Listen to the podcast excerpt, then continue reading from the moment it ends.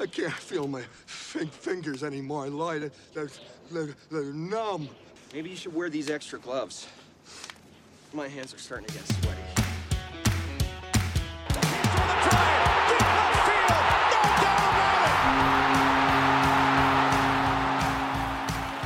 Tavares backhand towards the goal, loose puck, Everybody scores! Tie game! Can you believe it? Defended by Simmons. Is this the dagger? Game! Series! Toronto's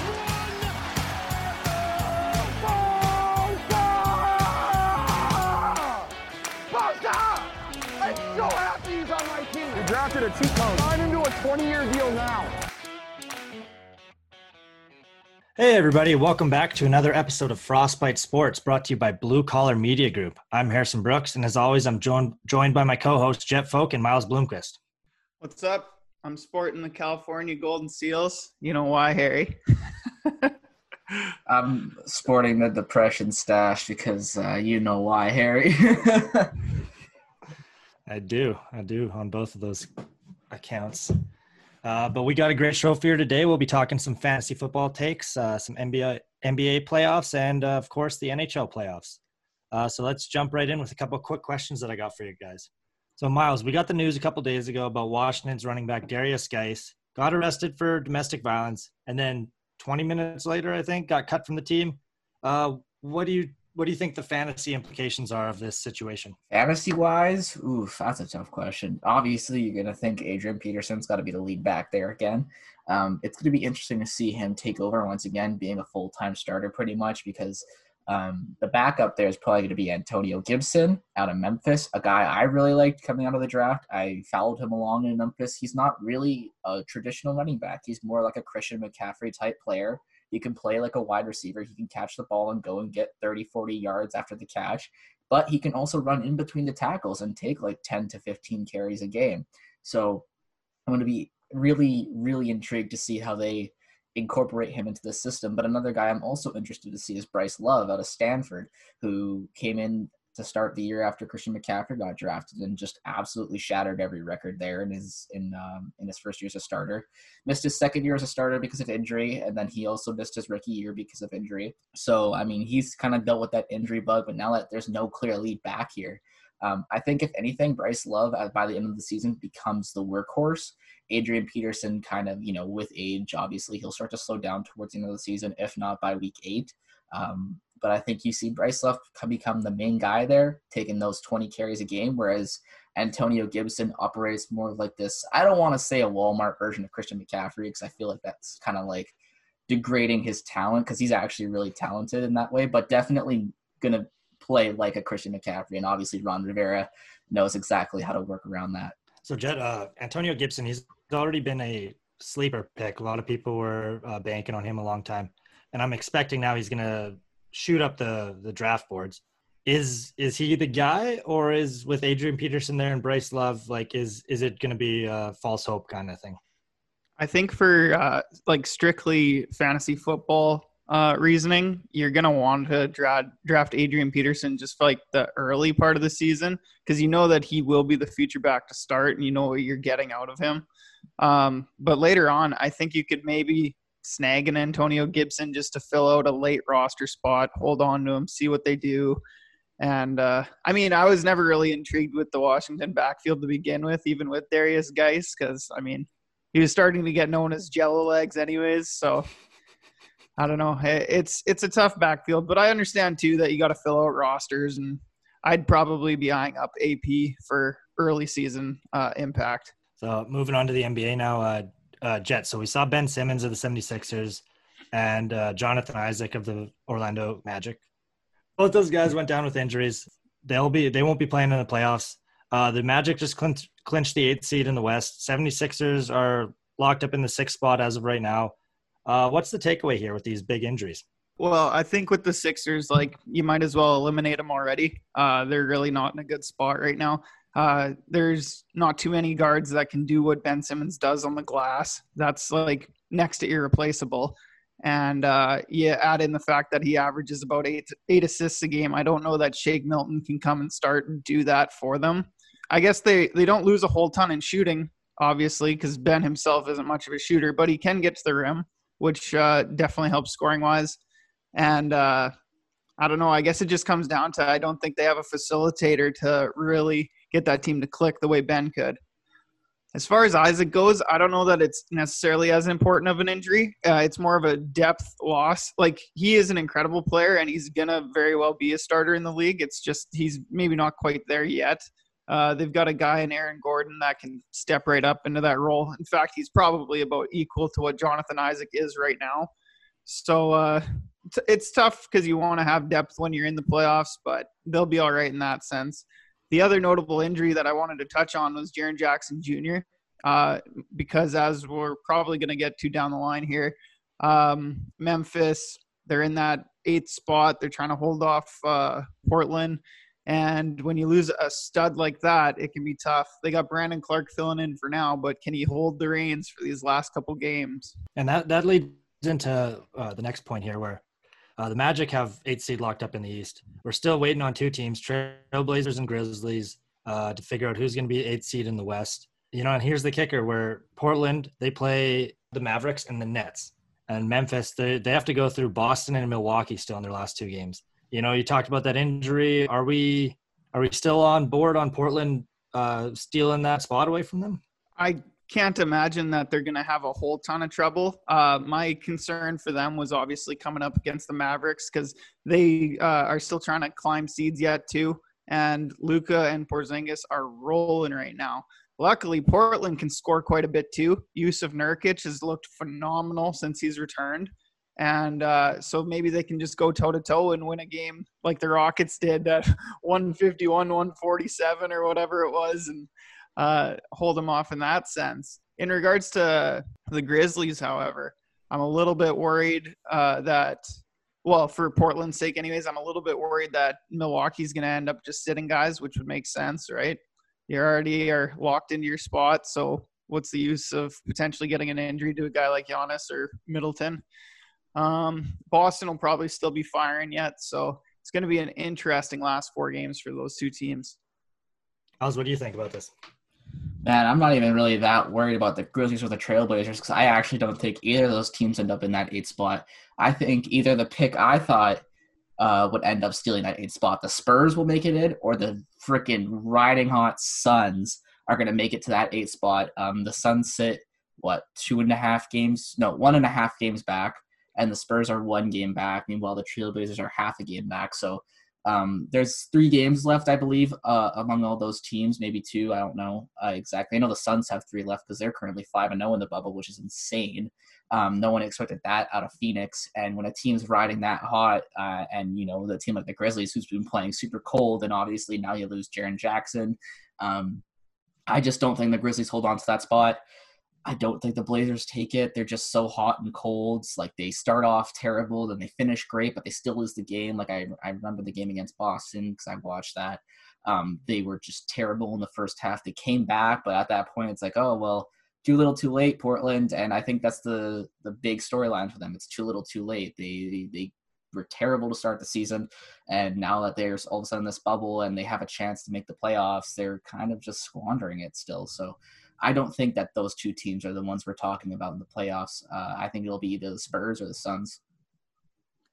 And uh, well, as as exciting as it would be for the Suns to to sneak in there, um, you know they they're gonna they need to win out and they need they need some help still. So that's a they're a long shot. But uh, I have one last question for you guys, and gonna use it as kind of a segue into our main topic today. So Flames were the first team to advance uh, to the round of 16 in the West. They beat Winnipeg in four games.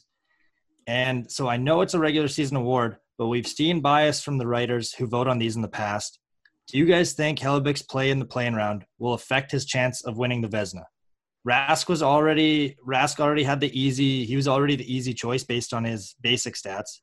Hellebuyck had the better advanced stats, and we all thought that he deserved it more. But after that playing round, do you guys think that uh, that it's going to affect the voting? I mean, for me personally, I know they always say, "Oh, it's a regular season award." It's always based on the regular season, but I think playoffs always have an influence on uh, you know awards because if you get in and you just bust in the playoffs, I mean, normally it still works out pretty well. Like think Lamar Jackson last year. Obviously, he locked up the MVP pretty early on, but even though he busted in the playoffs, he still got it. Um, but when you're a guy like Hellebuyck, it's not a guarantee for you, even though you when you look into it, Hellebuyck's probably the better goaltender this year, and then your team busts. It's not really your fault because I mean, your team's injured, your team's banged up, and you already had a ter- terrible defense. So when your top two of your three forwards aren't playing, um, it's gonna really hurt your chances. So I mean, it kind of was just out of Hellebuyck's control, and that sucks. And I think that will affect um, the odds that he wins the Vezina. And I already think it wasn't in his favor because even though he is the better goaltender this year, Rask just looks prettier with the numbers. And obviously, you know, I think it was Jet that pointed this out, but it might have been you, Harry. Um, you know, how many more shots does Rask have left? Right, this could be the last time he's in the Vezina conversation. Meanwhile, Hellebuyck will be in it next year again. So, I don't think that uh, Hellebuyck pulls it out this year. I think it'll go to Rask. Yeah, I I think uh, the the play in is definitely going to factor in, and it's I don't exactly have specific examples of why I think the playoffs factor in, but I do have examples of why I know that the voting crew sucks. and so here we go. In 02, I'm sure Harrison remembers, Jarome Iginla got absolutely snubbed for the Hart Trophy. Was it probably the best forward in the entire NHL for two, three years at the time? And uh, one of the Quebec voters just completely left him all the, off the ballot to skew the MVP award, and it went to Jose Theodore. So that's just one example of some BS. Uh, in 1989, Mario Lemieux had 31 more points than Wayne Gretzky, but Wayne Gretzky's the face of the league, so they hand it over to him. And in uh, 1996, the Vezina Award, Dominik Hasek finishes eighth in voting with a 920 save percentage and a 283 goals against. You can't make this stuff up. Like there's Bad. these these I don't know what goes into the voting process, what what they're thinking when they're doing this stuff, but it's not good. So to say that play in could implicate something, absolutely. I, I don't doubt that for a moment. Man, the more I see stats uh, of Hasek's, the more I think this guy. I think he was the best goalie of all time. Honestly, like he doesn't have the uh, notoriety that Brodeur does, just because of that. But uh, like you look at his stats playing on some of the worst teams, and he was putting up like 930 save percentages every year, kind of thing, on like some of the worst teams in the league. That guy was insane, and I never, I never really gave him as much credit as he deserves, but he was fantastic. Before we get into talking about the NHL playoffs, I want to tell you about one of Blue Collar Media Group's sponsors, Aquamarine Diving. This is Bali's premier aquamarine experience. They are a five-star resort located north of the Kuta Legian area in Bali and they're the only British owned operated dive center in the country. Aquamarine's focus is to provide both high quality service and the best possible diving for their guests.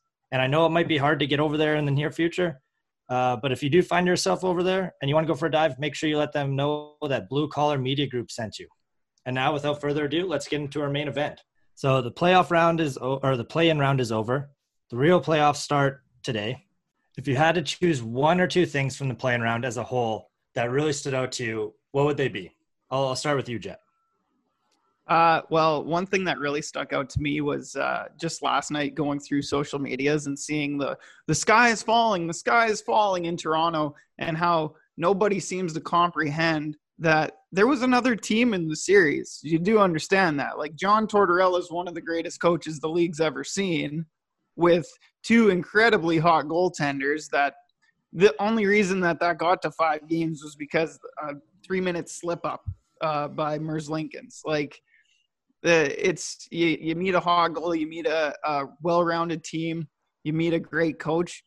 Sometimes you just lose. That's how sports work. And everybody's going off about, oh, Dubas and his analytics and blah, blah, blah. And it's, it's like, no, you just lost a series. You're going to lose series. It happens. The other one being Philly sweeping the qualifiers tourney with the top four teams. I thought that was very impressive, and I I would have to double check, but I think they they only allowed like three or four goals in three games, so that's that's pretty impressive. Uh, I'd like to see what they can do next round. Yeah, they look good. Miles, what what, what stood out to you?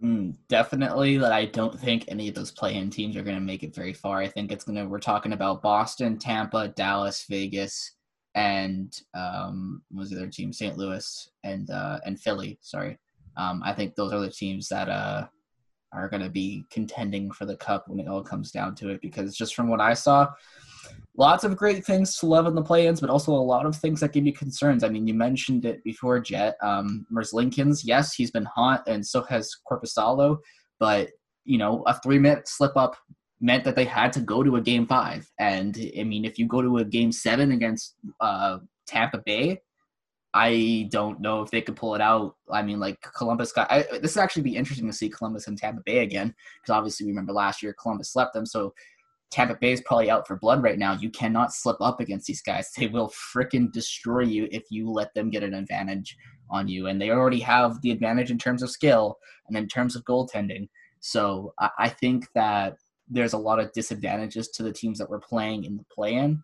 And I don't think we're going to be talking about those teams when it comes to the Stanley Cup. I was so mad uh, that Columbus didn't finish it off in four because that probably would have been the greatest day of my life to have Edmonton and Toronto bounced in the same same day. But those are those were the two things that stood out to me. I loved every second of that. But what made it even better is uh, there's a hot dog restaurant. I don't know if you guys have seen this. There's a hot dog restaurant called the Wiener Circle in Chicago, and they had a promotion called "They Fight a Canadian, You Get a Hot Dog." Basically, if any Blackhawk player fought any player on the Oilers, they would just give out free hot dogs to whoever to whoever showed up to their restaurant. And the video that they posted for it is pretty awesome. I'm going to play it for you guys right now. hockey is back. And the Hawks are taking on the Oilers. Only we can't pound on the glass, scream over the anthem, harass the players in the penalty box. In fact, we can't say anything. So, on behalf of the entire city of Chicago, allow us to say, you maple syrup sucking, over friendly, beady eyed little fuckers. Your whole long john wearing country is softer than some fucking Mountie ball sack. This August, the Wiener Circle's here to fight for us against Edmonton. Edmonton? The fuck is Edmonton anyway? Ed Monton? Sounds like a guy with a tiny ass dick. So whenever the first fight breaks out, they're giving all Chicago a free hot dog the next day. Introducing They Fight a Canadian, you get a hot dog. You motherfuckers even eat hot dogs up there? I know you eat Tim Hortons poutine or some shit. Eh?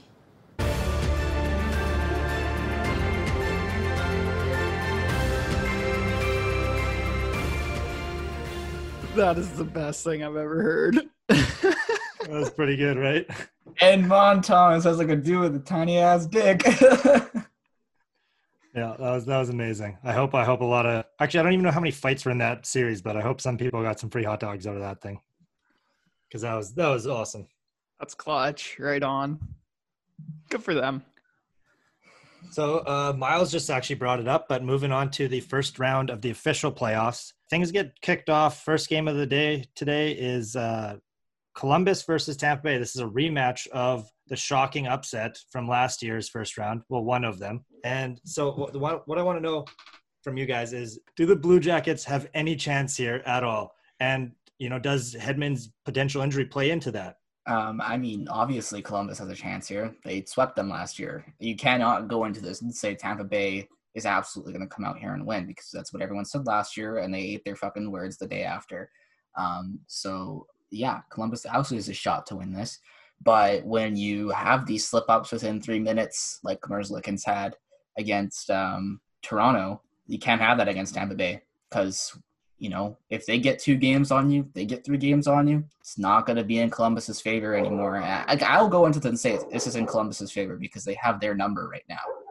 But if you let Tampa Bay get that two game advantage on you, no, Columbus is out. Yeah, I mean, as far as uh, the Blue Jackets go, uh, I think that they lost a lot of potency in the most recent offseason uh, as far as offense goes. But Korpisalo and Merzlikins both have shown that they can take games over. Uh, I think that this is very much a matter of can Vasilevskiy match, which he's very much capable of doing. He's in the Vezina conversation for a reason. But um, losing Hedman could be tough. And I don't know if the injury's diagnosed yet or what it is. But if he's out for a long stretch, that could really hurt that team because he is an anchor offensively on that blue line. Luckily, they do have some depth at the defensive position, but none bring even close to the kind of firepower that Hedman can. And he's notably one of the best defensive defensemen in the league as well. So it's just it's it's a huge loss for sure. Yeah, I was just going to bring that up too. His defensive play is pretty much equal to his offensive play and how important it is to their team. So hopefully he's not out too long. Even if he is, I still think I give it to Tampa Bay, but it just will be a, a lot tighter of a series if he's not there. Sticking in the East, though, we also have Carolina versus Boston. And this is my favorite matchup in the East. You know, and if this one doesn't go to seven, I'm going to be a little bit disappointed. But I still think Boston's going to win this one. But Carolina, if they if Boston plays like they did in the round robin, Carolina is going to take this out. They need to find another gear because Carolina is a damn good team, and uh, they got a lot going for them right now. They played great in their play-in series. If Boston can't do it, they're going to push them right to the edge, and and uh, this is going to be a lot of fun to watch. What do you think about this series, Miles? Oh man, another rematch. Interestingly enough, uh, obviously the Eastern Conference Finals last year, Carolina and Boston. Can Carolina pull off the upset this time. I mean, they were a shocker last year. They're not as much as a shocker this year.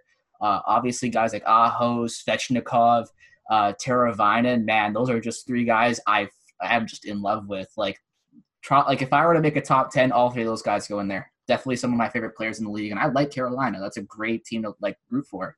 So I would love to see Carolina come up with this upset, but Boston's just so hot. Well, they were until the qualifying round, and then they what they kind of bombed it, right?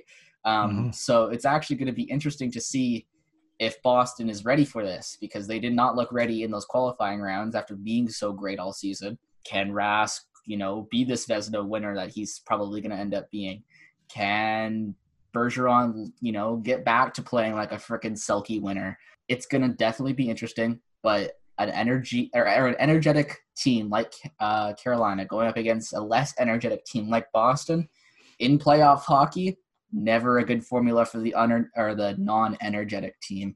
I honestly think Carolina gets the upset this time around. It goes back to what I was talking about a few episodes ago, where I brought up the idea that are these qualifying games for the top four teams going to maybe throw off some mojo here? Because you know, you're coming off some losses in Boston's case, or yeah, yeah, a couple losses in Boston's case, and um, you're coming up against one of the hottest teams in hockey in Carolina, who just finished no problem sweeping the Rangers. So I don't know. I I do know that Tuukka Rask is on a whole nother level than Peter Mrazek, but I mean, if Carolina is just coming in hot, what do you what do you do? offensively, they're going to be all over Rask. So if he's not sharp, they could take a quick early lead. This is, in my opinion, the closest of the series is because I'm pretty definitive on the rest of my choices. But I think Carolina might just pull this upset off. Dude, I don't think it would shock really anyone if Carolina wins this series. I, I like to feel that Boston, I mean, they've been to the Eastern Conference final, the Stanley Cup final so many times. This team, it's like uh, it's like when LeBron gets in the playoffs, or like the last the regular season doesn't matter to him. He knows what he's doing in the playoffs, kind of thing. I think that's kind of what their mindset is. Why they couldn't get up for the games in the play-in round or in the round robin. So I think they do have another gear, but yeah, if they don't, uh, yeah, Carolina's going to walk away with this one. I'm uh, I'm taking Boston, but it's going to be close, seven games for sure for me. As for the other matchups on on day one, we have my boys, the Flames, taking on Dallas. You know, th- this was, you know, there's I don't I don't think maybe you guys have a different opinion. I don't think there's a real uh, underdog in this series. They're only separated by three points in the regular season. You know, what, what do you guys think about this one? I absolutely think there's an underdog, and it's the apparent overdog in Dallas. I don't think that they're coming in hot whatsoever. They looked shaky at best in the qualifier games against the other top four teams, or top three, I suppose. And they look old and tired already. The playoffs are just starting. Calgary looks like that classic West playoff team they're strong and physical. They're high powered. Their tendy's hot. And like I just can't see Calgary having a whole lot of trouble with this Dallas team. Yeah, and Jamie Benn is a shell of his former self. So he's I don't think I don't know if he's a uh, got another gear left to go. Uh, this is definitely the best best possible matchup for the Flames, but everyone thought Colorado was the best possible matchup last year too, and that didn't seem to work out. Uh, Miles, what do you think about this series? Oh yeah, I'm big on Calgary in this one, which I hate to say, uh, but I mean in the West, you cannot like this was puzzling to me all fucking season long. Why did they go old veterans that are way past their prime to push them into the playoffs? It was so questionable to me because in the East you could probably get away with that. In the East, I feel like they play a little bit slower, definitely a little more reliance on defense and goaltending, like a team like the Islanders, Boston, obviously. Um, but in the West, all the energy, all the speed, you can you got to keep up. Like I mean, obviously first thing comes to mind edmonton one of the fastest lines in the league with anthony cu and mcdavid and Draisaitl. like you know pavelski and fucking benn and seguin are not going to keep up with that uh, look at calgary though calgary just freaking put up six goals and like five goals and four goals against one of the best goaltenders in the league and you're going to think that ben bishop is going to freaking stop them nah calgary all the way for this one um, Dallas just just looks like a slug right now, and Calgary's going at full uh, like 100% speed right now, if not 110%. Another storyline to keep an eye on. Just a quick note about Dallas is that Ben Bishop might have COVID. That could be Oh, huge. yeah, both both him and Seguin were uh, unfit to play in a couple of their round robin games. So just and they're not releasing any details right now. So you know it's hard to tell what if it's just a minor tweak or something like that, or if they're going to be out for a long time. So I'm I'm feeling pretty optimistic about the Flames. I think they're I, I don't think this one's going seven. You know, it's not in Flames' nature to put a team out in in uh, five, four or five. So I'm going to go with uh, Flames in six for this this one. But uh, to wrap up Tuesday's games, the final matchup is between Chicago and Vegas. Chicago they beat they beat Edmonton. That was technically an upset. They're pretty similar. Uh, the way the teams are built is was pretty similar though. Not a lot going on defense or goaltending, just straight up offense. Do we think Chicago has any more left in the tank, or was this kind of just like a you know good for you? You made the playoffs and now they're going to bow out first round. I mean, I'll I'll start this one here. I mean, when we were talking about the plans before, I was like, Chicago's the one team I don't want to play. Chicago's the one team that if they get going, they get going. Chicago is uh, a former dynasty. Chicago has many of the pieces from that dynasty still, especially the two main guys, Toews and Kane. Um, like Kubalik or Kubalik, I don't know how to pronounce his fucking name. Um, really impressed. Yeah, really impressed me in that series against Edmonton. Like, I mean, I understand why he's the Calder nomination that isn't named Makar or Hughes. And I mean, Yeah, if, we were all it- trashing him, but he he looked really good. I agree. yeah, like I mean, I never heard of this guy. I fucking thought he was on Ottawa for the longest time. I was like, oh shit, he's on Chicago. Uh, wow. I wish he wasn't on Chicago. Wish he was on uh, fucking Ottawa, not in the playoffs right now or in the play-in round. He's a great goal scorer. He can move the puck. He's fast, and when you're playing with Kane and Toews, yeah, you need that. Um, DeBrincat actually kind of he didn't really impress me, but he looked better than he did for much of the season. And like I said, if DeBrincat gets going, that's another goal scorer that you don't want to face. Obviously, Kirby Dach. Kirby Dach is a man now. Yeah, he looks so good. Like Yeah, he's yeah. he's gonna be a real time player soon. yeah. Chicago's just got so many good pieces right now. You can stop one line, but then they got two more lines that can just score like the first line. Um, so going up against probably the best goaltending tandem in the league with uh, Fleury and Lehner, that's going to be a one hell of a matchup. And obviously, you want to think goaltending always wins, but ah, I don't know. It's ah, it's such a hard pick for me. I think Chicago gets the upset here because, like I said, I'm going to stick to it. Chicago is not the team you want to face right now. And if they're hot right now, they just were lighting up Edmonton. And yeah, Edmonton's goaltending is nothing like Vegas, but that doesn't matter because once you start feeling good, you feel good no matter who you're playing. Chicago is going to probably steal this series. Yeah, what worries me about Chicago is just that we're starting to see some old flashes of what Crawford once was, because he was a pretty capable goalie at one point in his career, believe it or not. and um, another thing is that Johnny Toews right now looks like like Captain Serious, like he's he's all in, and that's a worry for any defender that has to go up against him because he'll win every puck battle. He'll go to the gritty spots and he will find a way to get the puck in the net no matter who the goalie is. I am taking Vegas here, just barely. Um, my reasoning is just that uh, they're a lot more well-rounded. They're they're just the kind of team that's like a next man up mentality always. Uh, no real superstar, but rather just a bunch of really good players put together, and they work well together. A lot of these guys are getting used to how each other plays, and so uh, yeah, I I think there's a reason that they're that one seed and why they're going to get through Chicago. Yeah, it's it's super nice to be able to see uh, Toews playing some meaningful games again. It's been too long, and he's a he's just a treat to watch in the playoffs. But I gotta go with Vegas. Like you said, Jet, the next man up mentality, the team game. Chicago got lucky that they could just play a team that they can just go all out offense on and and just try and hope to win in shootouts. Uh, Vegas isn't going to give them that opportunity. Um, I think it's going to be Vegas in five. Honestly, I don't think Chicago has. You know, they're going to they're going to win one game by a lot, I bet, but then the rest of them are going to be lower scoring, and Vegas is going to grind them out.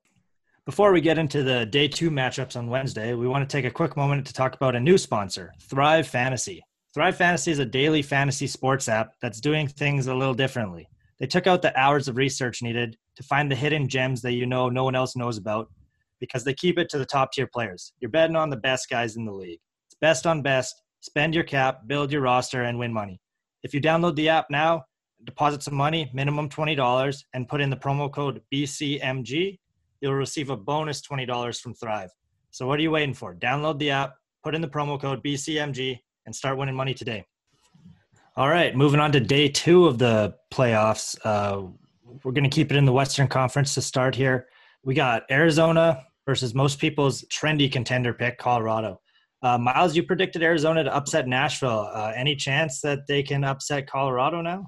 Yeah, and I'm very fucking proud of that one because no one believed that Arizona could take down Nashville. Um, but I'm obviously joking. I remember when we were talking, we all thought that Arizona definitely had a chance, and you know it kind of came down to whether Nashville was Nashville or they were Nashville. Uh, so they were they just ended up being the the shell of former Nashville. Um, no longer whether they were Smashville or Nashville. Yeah.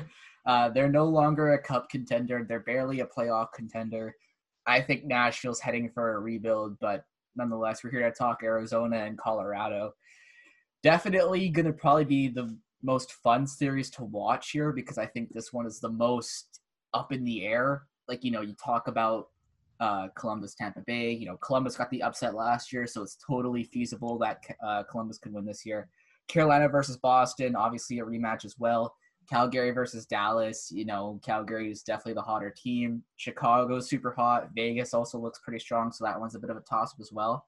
But for this one, I genuinely could go either way. Colorado has the better scoring. Meanwhile, Arizona's got the better goaltending and prob I think they'd have the better defense. And I mean, obviously Oliver Ekman-Larsson, one of the best defenders in the league. He played pretty good in that first series there against Nashville. So I like to see them keep that hot streak up.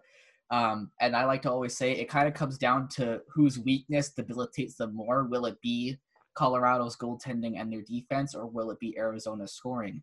When you have a guy like Taylor Hall and you have Clayton Taylor and you have uh, Phil Kessel, you got that nice blend of you know Phil Kessel being your more of your leader, more of your veteran guy, Taylor Hall being your more ra- well-rounded player you know, he kind of brings both the experience and the skill, whereas Clayton Keller is your energetic young guy who can lead his own line, but he can also play second fiddle to a Taylor Hall or a Phil Kessel.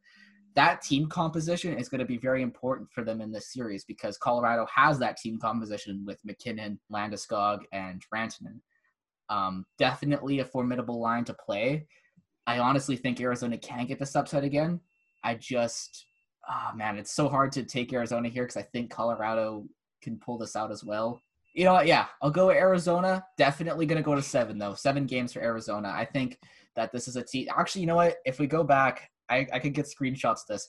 I had Arizona in the cup like five months ago or some shit like that. I was like, yeah, Arizona can make the cup. So, you know what? I'll, I'll ride that. I'll ride five months ago Miles, even though he didn't know what the fuck he was talking about, probably. It's probably, you know, under the influence per se. But uh, Arizona, I think, can pull this one out. Yeah, that's uh, you might have been the only person in the world who who made that prediction five months ago. But Jet, what do you think about uh, Colorado versus Arizona? Well, uh, there's no doubt in my mind that Darcy Kuemper looks hot right now. But I've seen a lot of Darcy's career, and he can get real hot, and then he can just fall off the planet. And that's that's always been the issue with his uh, goaltending career. Another threat is that it's one thing to be facing guys like Filip Forsberg. It's another to be facing guys like Nathan MacKinnon. And uh, when you've got a guy on the back end uh, running the power play like a Cale Makar, it's just that much more dangerous. And I don't know if Kuemper can really keep up with that kind of offense. Maybe he can, and he could completely shut me up. But um, as it stands now, I don't know that Hall, Kessel, Keller, uh, Dvorak.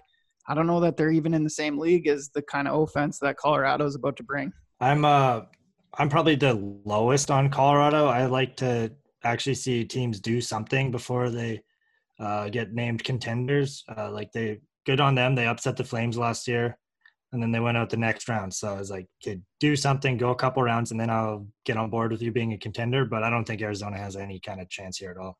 I don't even think the only thing Arizona has over Colorado is team defense. Uh, I don't even think their on paper defense is better than Colorado's is. And you know, I think we're underselling what Grubauer and Frank Francouz can do in net too. They're they're both stud goalies. So I don't think I'm gonna go Colorado in four. Honestly, I think Colorado's just gonna walk right over these guys. Final Western matchup though: Vancouver versus St. Louis. Jet, your guys they got by one tough matchup in Minnesota. That's exciting. Do they have any else left in the tank? Do you think they can uh, sneak past the defending Cup champs? Mm, not likely. uh, it's just such an experienced team. They've been together for so long. For the longest time, this very group was just waiting for a goalie. They've got that goalie now in Jordan Binnington. Uh, I think the Canucks are just trying to find their footing post Sedin era, and they're trying to see what kind of team they're gonna be. Uh, I love that they got this experience in the qualifying round to play a meaningful series and get through it, see what that feels like. Um, I guess anything's possible when you got a goalie like Markstrom, who's been great for the last two years. But um, I don't know, like that's such a tall task. I was really, really hoping that that Blues and Dallas game that uh, Blues could have won that, but unfortunately they didn't. So we match up against them, and well, I guess we just see what happens. But yeah, I think Blues probably win this five, maybe six. Yeah, I think uh, I think mine my predictions. Uh, I think I'm going with five. I think Vancouver will sneak out one win, but it won't be particularly close. Oh man, Uh, for me, I'm just wondering can Vancouver take that energy that they had and like uh, I'm just thinking in that game against the Wild where they eliminated them that last what was it like 5 minutes where they just lit them up can they kind of capture that and turn it into something that could last be 10 minutes spread that out and just start decimating St. Louis that way um, I mean Dubnyk is obviously you know past his prime Dubnyk is not Devan Dubnyk anymore. Uh, and you know, you, you get a rising star like Jordan Binnington. This guy's not going to be rusty. This guy's not a shell of anything. He's in fact coming into his own, more or less. He's a Stanley Cup winning goaltender. He's coming off a great season.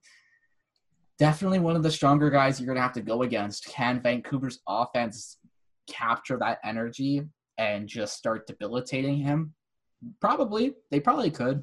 I just don't think that'll happen. I definitely think they need that experience. I think they need to learn how to channel um, sort of that chemistry together and then get those goals in super fast. Uh, but against a guy like Binnington, who's also coming into his own and learning like Vancouver, like a lot of Vancouver's guys are, um, I just don't see it happening. And obviously, there's defense all around in St. Louis, from the forwards to the actual defensemen. It's just going to be hard to score on them. I mean, I think you're going to see a lot of low scoring games because St. Louis offense isn't typically pretty great, unless Tarasenko or uh, I forget, do they still have Perron? I think so. Uh, unless one of those couple guys gets going, O'Reilly can score too. Uh, but I think you're going to see a lot of 2 1, 3 1, 4 2 kind of games. Um, but St. Louis, I also think, pulls us out. I think Vancouver can rattle off a couple. I'll say St. Louis in six. Getting down to it, we just got two more playoff matchups left out in the East. Uh, so Wednesday also features the Islanders versus Washington. Are the Capitals too deep uh, for the Islanders to handle, or can New York's uh, surprising season continue? Uh, what do you think, Miles? Man, Islanders once again another surprise team last year. Who did they knock off? I forget who they knocked off in the first couple rounds. Or no, they I think they got past the first round.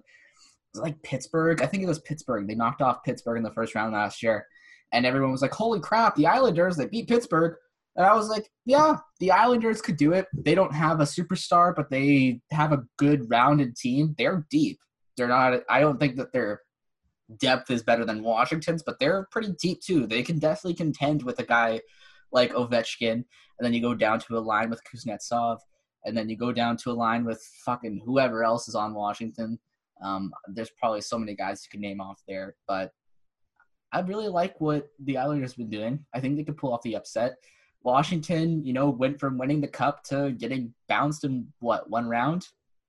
I don't know. That's a very hot and cold team. The Islanders were pretty consistent. I picked a lot of upsets though, so I think I'll stay the course with this one. I'll say Washington, but in seven games. Yeah, I uh, repeatedly pick against these Islanders, and I'm repeatedly told that I know nothing about hockey. So um, I'm a little bit conflicted here. Um, I think Washington's the better team on paper, but Holtby and the rest of the Washington goaltending has been suspect at best throughout the year, uh, which is super important. Important. Uh, Semyon Varlamov has been great for the Islanders. Barry Trotz is an incredible coach. Mathew Barzal looks better every single day. I just think that um, if the Islanders can get hot for four games, you know, at any given point in this, even if they're down 2 0, they could just rattle off a series win against Washington. And that's why I think I'm going to go Islanders for the upset in seven. I view the Islanders as kind of like Arizona East, where they just play like a, a just solid defensive team game, and then they just get kind of scoring from whoever can chip in whenever they can.